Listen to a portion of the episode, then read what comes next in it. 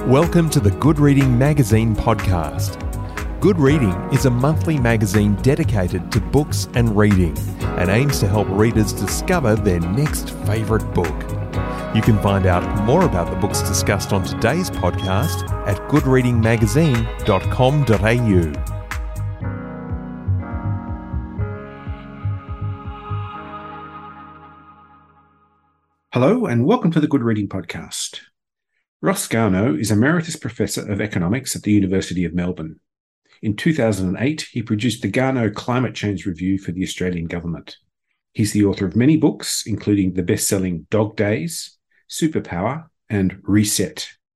Today, I'm talking to Ross Garnaut about his latest book, The Superpower Transformation Making Australia's Zero Carbon Future.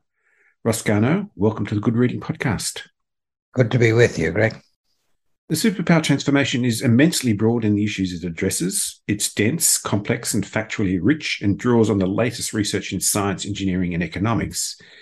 But even with all that in mind, can I start with a very basic question? Who is this book for? Who would you like its critical message to reach? I'd like the message to reach uh, uh, intelligent Australians who read and who participate in the discussion of where our country's going, its place in the world, and how it influences the world. Uh, I've done a number of uh, books on this topic. Uh, they've been widely read uh, and um, uh, have influenced uh, discussion. Superpower, the book I published three years ago, the title of the book entered the the public discussion in, in ways in which allow its origins to be forgotten, and that's always a good thing. Uh, this is the sequel to Superpower. Uh, Superpower raised the idea of Australia having special advantages in the zero emissions economy. Uh, this book shows how we do it and what Australia will look like if we take advantage of the opportunity. And uh, I think it's of interest to uh, anyone who cares about the future of our country. Hopefully, that's everybody. I want to take you back to your 2021 book, Reset. You suggested that following the global pandemic, we could choose between the restoration of Australia or, as you put them, post pandemic dog days. But in the superpower transformation, you write about the need for policy and action to contribute to the global effort to fight climate change. That suggests a leadership role for Australia. Why is it in Australia's interests to take a leadership role? Well, first of all, it's in Australia's interest that the world succeeds in dealing with climate change. Uh, climate change, if, if it was left to itself, if we didn't deal with the problem, uh, would uh, uh, undermine the uh, political and economic basis of our civilization. Everything we've built over the, this last quarter of a millennium, humanity uh, is the we there. And we would be damaged more than any other developed country. We're very vulnerable to climate change. Australians are now increasingly uh, aware of that. Um, and Australia matters in the world. Australia might only account for one and a quarter percent of global emissions, uh, but uh, we've been rather pivotal in a lot of the international discussion. We're the Trump government's only ally um, in the developed democracies uh, in the years of Trump denial of climate change, and that was quite important in the American discussion. When there's a great contest of uh, ideas about policy going on in other countries, a country like Australia uh, makes a difference whether it puts its uh, weight behind uh, uh, one side or the other. For a long time, we put our weight on the side of opposition to action on climate change, and we made a difference. Put our weight on the other side, and we'll make a different sort of difference. It could make all the difference.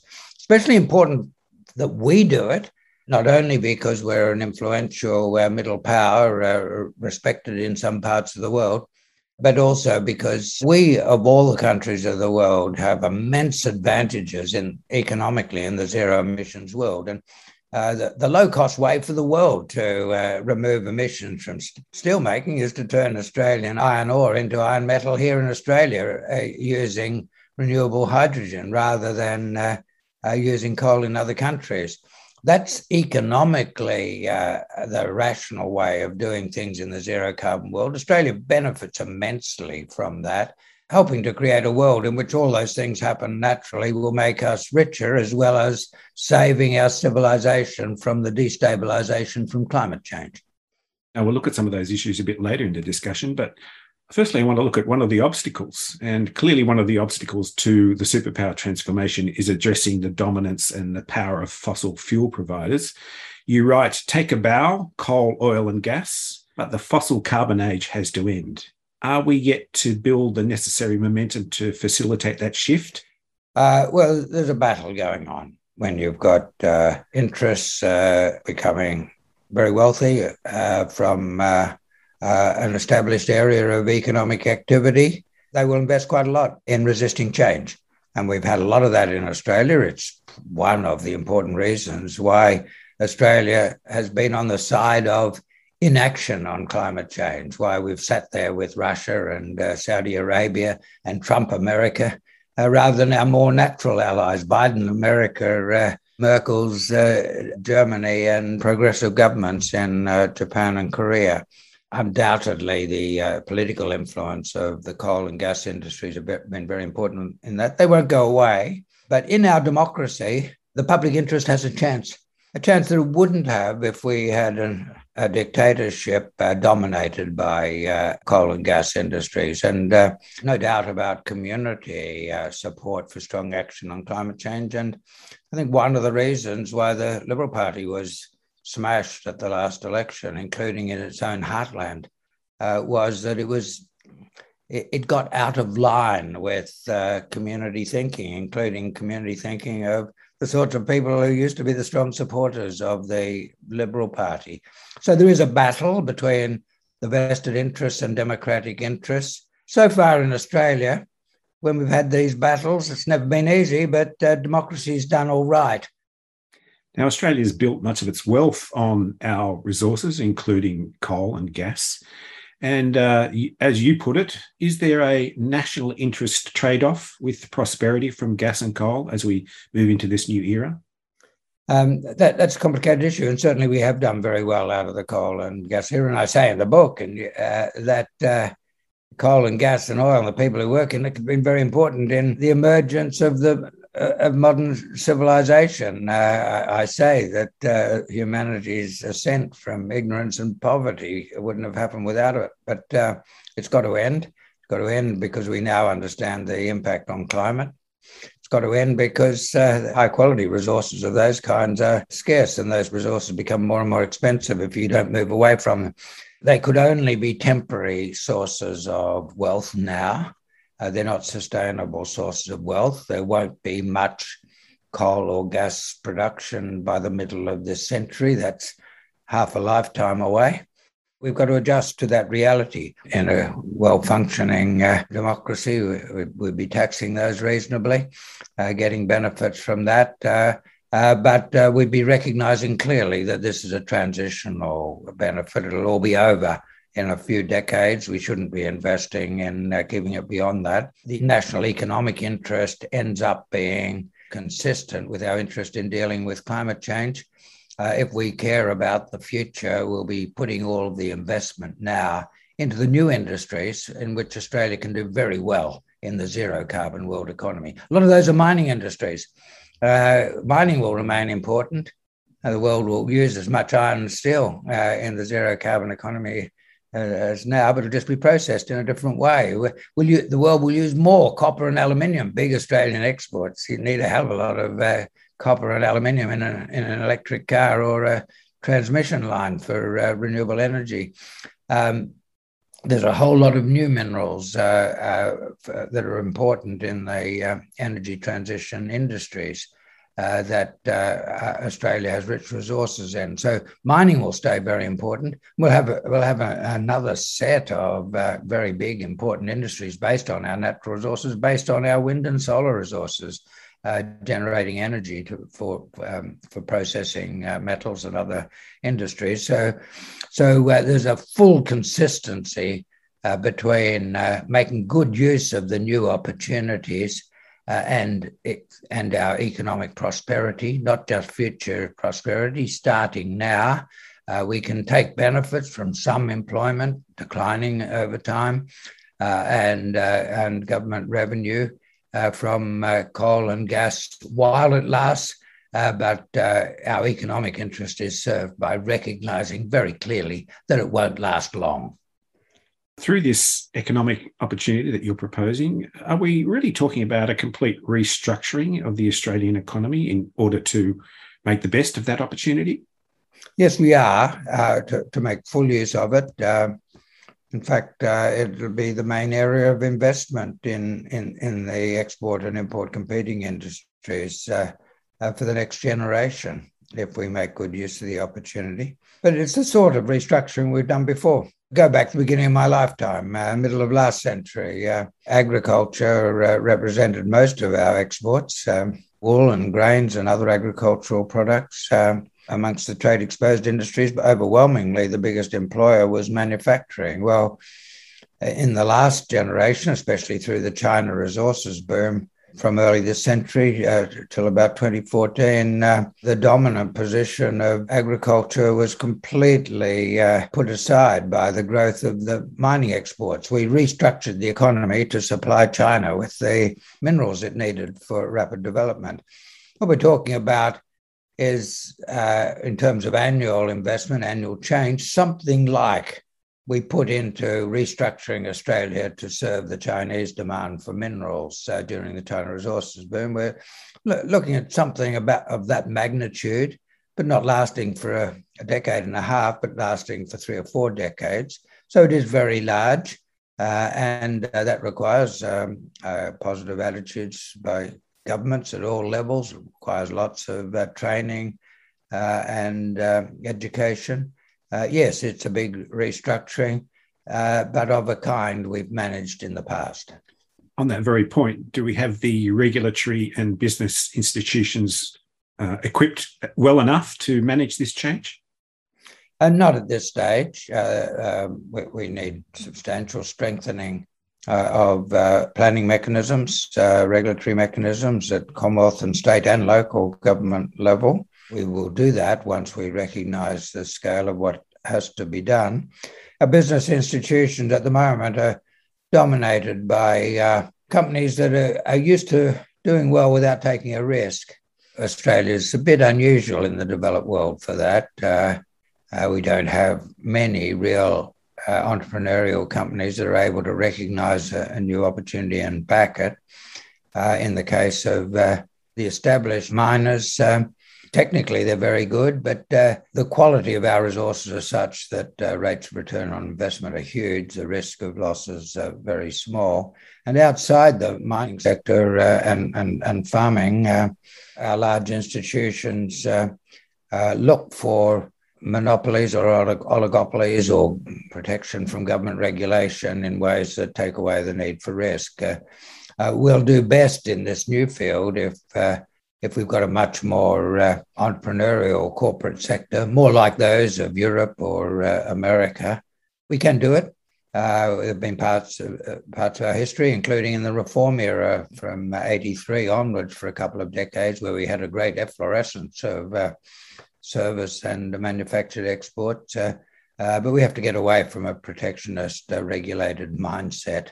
And uh, some of our great financial institutions have to get away from being building societies, in the case of the banks, or rent seekers like our superannuation funds, into uh, being real business people. I think there's a powerful message in that just in itself. But let's move to the thing that really underpins this transformation, which is renewable energy. As Australians, we all know we have plenty of sunshine with which to produce renewable energy, but that in itself doesn't seem to be enough to convince people that renewable energy is the way forward. So, why is or why else is Australia at a comparative advantage to other nations when it comes to the production of renewable energy? In the book, I point out five big advantages that we've got. Uh, one is we've got the best combinations of uh, solar and wind uh, relative to our economic size and population of any of any country. Our near competitors are mainly developing countries, and uh, developed countries have a big advantage in this space because the renewable energy and storage of renewable energy are, are very capital intensive. So the cost of capital is uh, the main determinant of costs, other than the natural resources themselves in developed countries, the cost of capital is lower than uh, than in the riskier uh, developing countries. So that sort of doubles our advantage in renewable energy.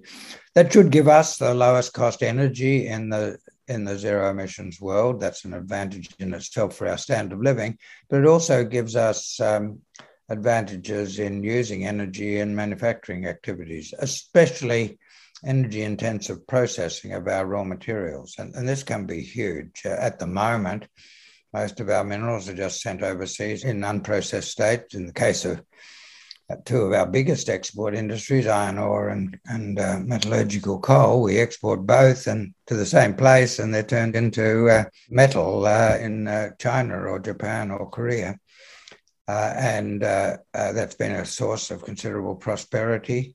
and it's been economically natural because it doesn't cost any more to to uh, ship uh, coal from Mackay in Queensland to Kobe in the steel mills of Japan. That, in fact, it costs costs less than to ship it around to Whyalla in South Australia because our coastal shipping is pretty expensive. Uh, well, it's not going to be like that with in the zero emissions world. In the zero emissions world, um, uh, iron will be processed into metal. Iron ore will be processed into metal by zero emissions hydrogen. That requires huge amounts of energy. It has to be renewable energy in a zero emissions world. That'll be much cheaper in Australia. And we won't be exporting Australian zero emissions hydrogen uh, to uh, process Australian iron ore or copper or aluminium or silicon in uh, Japan and Korea and uh, uh, uh or, or China or Germany for that matter, because the hydrogen will cost more than twice as much in the importing country as here. It's not like coal where it doesn't cost any more there as here. So we'll have a huge advantage in local uh, processing. So, uh, so the second part of our advantage in the zero emissions world is we're the world's biggest exporter of the things that need a lot of energy for processing iron, aluminium, uh, copper, nickel, uh, silicon, etc. Third big advantage is that um, we've got uh, huge uh, opportunity to build up the stock of carbon in plants and soils. Which is of high value, absorbing carbon in the zero emissions world. High value, whether you leave it there as just simply an increase in the carbon stock, or uh, whether you harvest it sustainably uh, as a base for industries which need uh, uh carbon or hydrocarbon for plastics, uh, other uh, chemical manufacturers, and so on. In the high carbon world, they're, they're made from coal or gas or oil. They won't be made from coal or gas or oil in the zero emissions world. They'll be made from biomass and will be a very competitive source of of, of, biomass. So that and carbon credits from our abundance of land relative to population uh, will be a, a uh, huge advantage. Uh, a fourth advantage is um, a lot of the skills that we've built uh, for the uh, old mining, agricultural, forestry industries are very valuable skills in the new industries. And that will give us a, a good start. And some of the infrastructure for, for the old industries uh, like the ports for the minerals, uh, the transmission lines that used to take the power from the coal fields to uh, the, the cities. A lot of that infrastructure is valuable in the in the zero emissions uh, world economy. Just yesterday, uh, Premier of Queensland made a very important announcement on the future of Queensland, the future of energy in Queensland, uh, saying North Queensland and Central Queensland uh, that uh, uh, region from um, Townsville to Gladstone and going inland as a global superpower in the zero emissions economy. Part of that strength will be building on the the skills and the uh, the infrastructure that was put there for the for the old economy. So these are immense advantages in the zero emissions uh, economy let's talk about hydrogen and more importantly, green hydrogen. And uh, Frank Jotzo, in one of your chapters, says that hydrogen is an essential building block in the transition to a net zero emissions world economy. So clearly, there are fundamental advantages of hydrogen and it has wide uses, but not all hydrogen is the same. Uh, as you say, there's blue, grey, black, and brown hydrogen. They all have high emissions. What we really need to achieve for a net zero emissions economy is green hydrogen. Is large scale green hydrogen production still a distant reality? No, it's ready now. One has to think very clearly about uh, what will be its most valuable uses. Uh, hydrogen can be used for many things. You can put in a car. Toyota's building cars to run electrical engines from hydrogen. It can be used in um, uh, to, to power a, a, thermal generator, peaking power instead of, uh, of natural gas. Uh, it, it, can be used uh, because of its chemical properties to replace carbon in reduction of metals, for example, reduction of iron ore into iron or silicon oxide into pure silicon. Traditionally, we've used carbon from coal to uh, serve those purposes. The carbon pulls the oxygen atoms out of the iron oxide or silicon oxide and leaves the metal. Well, hydrogen can do that. Uh, the difference between using hydrogen and using carbon is if you use if you use the coal, uh, then the uh, waste is carbon dioxide, a greenhouse gas. If you use hydrogen, the waste is water, uh, which uh, in the right quantities doesn't do anyone any harm. Uh, so uh, it's got a wide range of uses, uh, and some uses are economic now. Right now, at the price of metallurgical coal now, we can produce um, hydrogen in Australia uh, at a price that uh, is substantially below the, the cost of reducing iron ore into iron using metallurgical coal. Now, no one expects the the very high prices after the Russian invasion of Ukraine to last forever, but they can come down a fair way, and uh, hydrogen's competitive. Uh, now, it won't be like that everywhere in the world. Uh, in Europe, they're most advanced in thinking about the conversion from uh, use of coal to use of hydrogen in iron making, but renewable energy is the main cost of uh, green hydrogen. That's that's expensive in Europe. Uh, so international trade and Australia playing a role is going to be important to other countries making the adjustment. But right here in Australia, uh, there are opportunities now. It requires new knowledge, new skills, changes in mindset. Uh, needs changes from thinking of Australia as uh, Japan or China or Korea's quarry uh, to thinking of us as uh, a, a, producer of processed goods. It requires big changes uh, but the economics are there to start the change now. According to Ligang Song in chapter six of your book, China accounted for 53% of global steel production in 2019 and an estimated 60% of global steel emissions. So, this makes China a significant producer of carbon emissions from steel production alone. And uh, Ligang goes on to say that the challenge of decarbonisation in this industry is huge. For Australia to be a superpower in this area, uh, there will need to be a great deal of cooperation between China and Australia. What level of cooperation is required to make this work?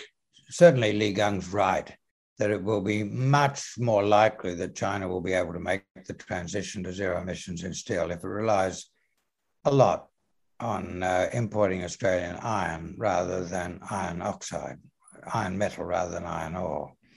Uh, and relations have been difficult, poor between Australia and China, not, of, not a lot of trust at the moment. But despite that, we're supplying that huge steel industry of China, 53% of uh, the, the, world's steel production, and most of the uh, iron ore for that comes from Australia.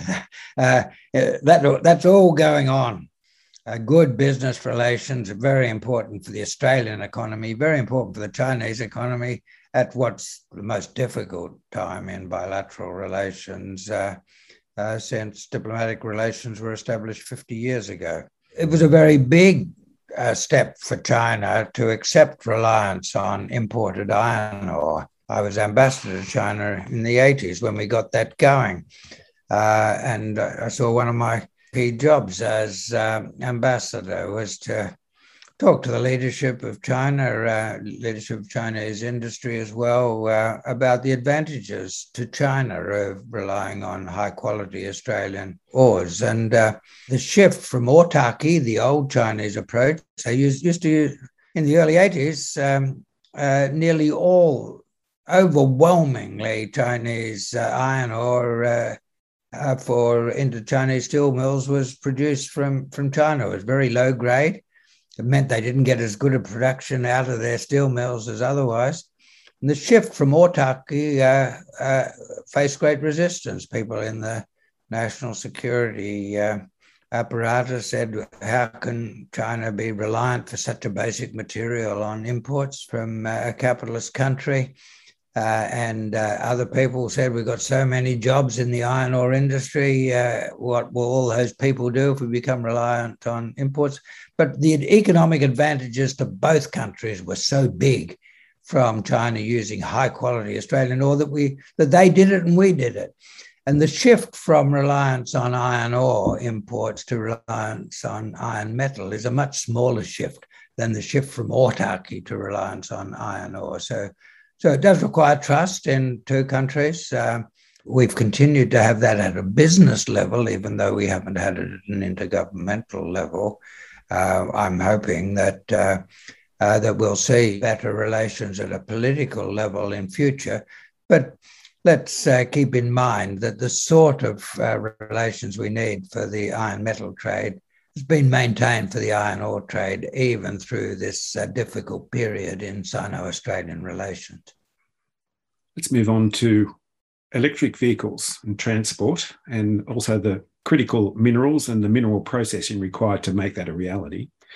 So, electric vehicles and the general electrification of transport is a huge part of the decarbonisation of the economy. But the demand for rare earth minerals such as lithium, cobalt, manganese, along with others, including copper, aluminium, and nickel, uh, the demand for those is going to be immense if we achieve that goal. How can we possibly achieve large scale electrification without increasing emissions in the process, putting immense pressure on our electricity production and our grid?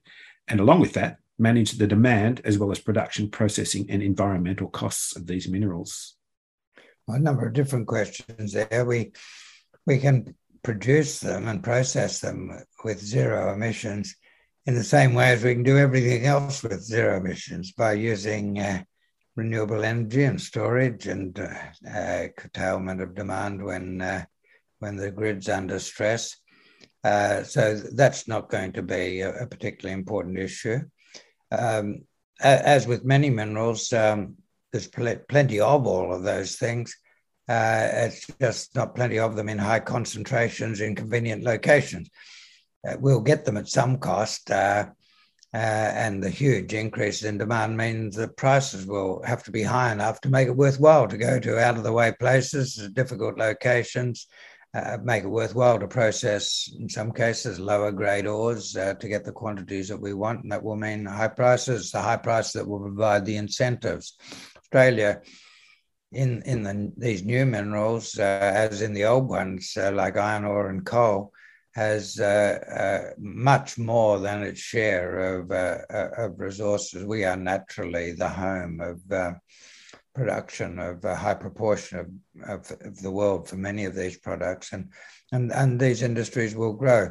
Some of them uh, give value to uh, uh, resources that we've, we've treated as waste in the past.